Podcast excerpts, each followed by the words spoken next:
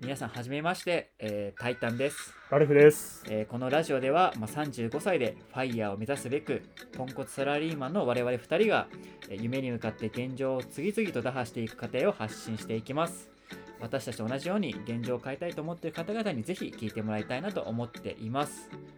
はい。ところで、えっ、と、皆さん、ファイヤーっていう言葉が出ましたけど、意味をご存知でしょうか？ FIRE っていうのは、えっ、と、 Financial Independence Retire Early の英語の略で、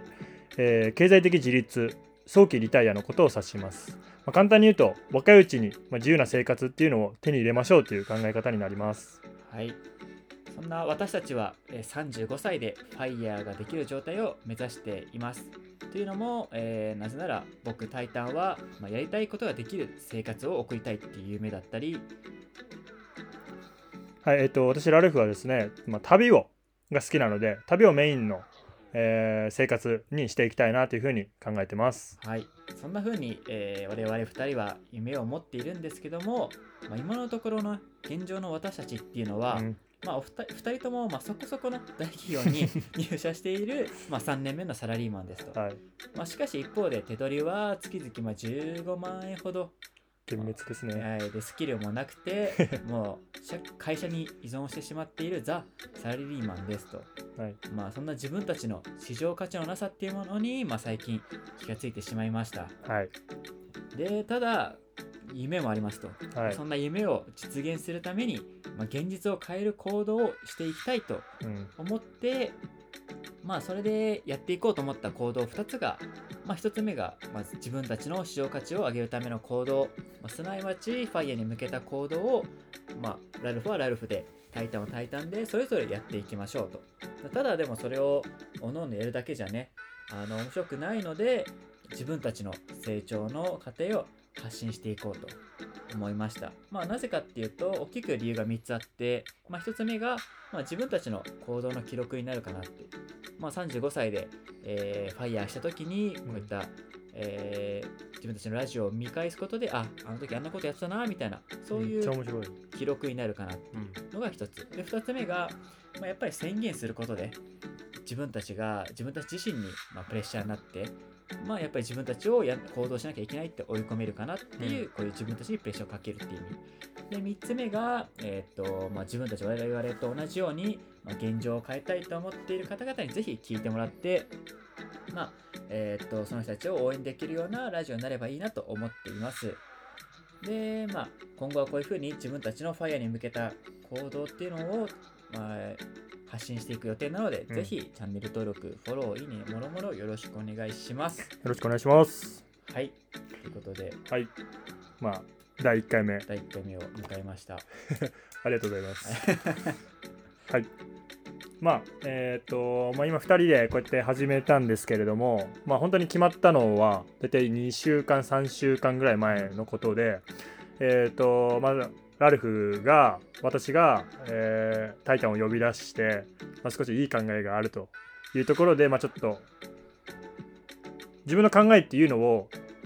話すのはちょっと最初恥ずかしかったところがあったんですけど、まあちょっとタイタンなら信頼できるかなと思って、まあちょっと打ち明けたところ、まあすごい、えっ、と、やっぱ同じ考えを持っていて、あ、だったらもうやっていこうよっていうことでもうスピーディーに。自分たちの長所っていうのは、えっと、他のまあスキルはないってさっき言ったんですけど、まあ、勢いと元気だけうは、んまあ本当に取り柄なので、もうその感じでもうトントン拍子で今こういうふうに至ってます。はいなんでまあ先のことっていうのは、まあ、決まってないことも全然多いんですけど、まあ、とりあえずまあ do 行動をしていくことで本当にもう今日からでも自分たちをもう変えていこうっていう心意気でやっていきます。はい。そんな感じです。はい。ちなみにタイタンはどれぐらい前ぐらいからこのファイヤーとかっていうのを考えてたの？ファイヤーって言葉自体を知ったのはまあ本当に最近だけど、まあ、概念的にやっぱ将来自由になりたいなって思ったのは、まあ、社会人になった時からちょっとそういう夢っていうか希望を抱いていて。早いですね。